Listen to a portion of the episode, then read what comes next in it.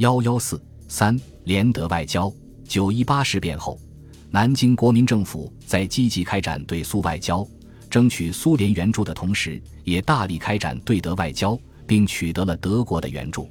一九三三年一月，希特勒在德国上台后，走扩军备战道路，急需中国南方出产的钨、锑等战略物资，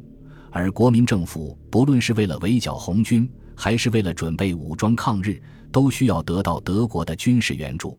这就是三十年代中期两国关系一度出现蜜月的原因所在。一九三三年一月和七月，孔祥熙和宋子文先后访德。这两次访问虽未取得实际成果，但双方增进了了解。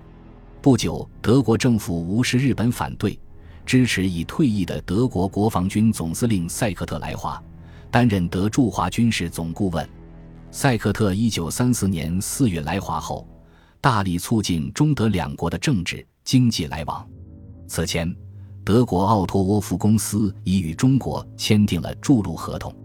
此后，该公司又与中方签订了修建这干铁路、湘黔铁路及修复平汉铁路合同。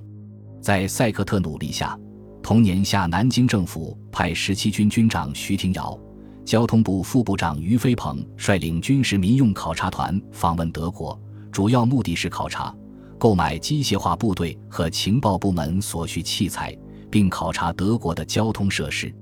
考察团受到希特勒和德国外交部长牛赖特的接见。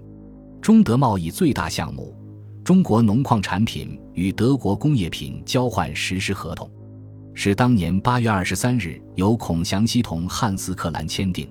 并得到希特勒和德国政府及德国银行的批准。一九三五年五月六日，德国经济部长兼国家银行总裁沙赫特致函孔祥熙，认同中国政府与克兰签订的合同，要求中方尽快说明一二年内计划向德国输出的农矿产品的种类和数量，答应给予中国二千万马克的信用贷款。不久，德国得到中国提供的二千吨乌沙。德国防部长布隆白立即致函蒋介石和孔祥熙，表示感谢。经济贸易的发展促进了两国政治关系的改善。一九三五年五月，中德将各自在对方的公使馆升格为大使馆。蒋介石称赞这是两国间特别友好关系的象征。希特勒认为这反映了德国精心热切的培养和加深两国长久存在的友好关系的愿望。是两国团结友谊的象征。随着华北危机的加深，国民政府为争取外援准备抗日，在联德方面采取了更积极的步骤。一九三六年二月，国民政府派以资源委员会委员顾振为团长的代表团秘密访德。希特勒二月二十七日接见代表团。四月八日，顾振和沙赫特分别代表本国政府签订信用贷款合同，主要内容是。德国向中国提供一亿马克贷款，中国可随时用之于购买德国工业及其他产品，并规定这笔贷款除南京资源委员会提取少部分用于购买工矿设备和进行技术合作外，其余绝大部分由南京当局用来买德国的军火和兵工设备。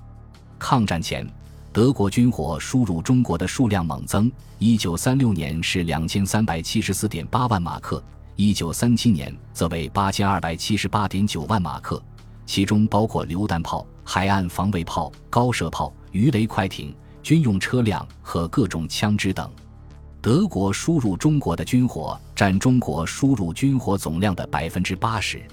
与此同时，中国向德国输出的战略物资也逐年增加，如乌沙输得量：一九三三年三千七百六十六吨，一九三四年四千三百八十五吨。一九三五年七千八百八十三吨，一九三六年八千七百二十六吨。德国通常进口乌砂占世界乌砂产量的一半，其中百分之六十至百分之七十来自中国。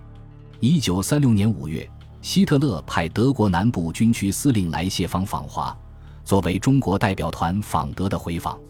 他的主要使命是视察德国军事顾问在华工作情况。培养与密切同蒋介石的关系。希特勒上台后，在国内建立纳粹党一党专政体制，但当时由职业外交家牛赖特主持的外交部仍有一定独立性，对中日两国保持中立立场，使中德关系一度获得发展。但一九三六年十一月，德国与日本签订反共产国际协定后，中德关系迅速冷淡，日渐恶化。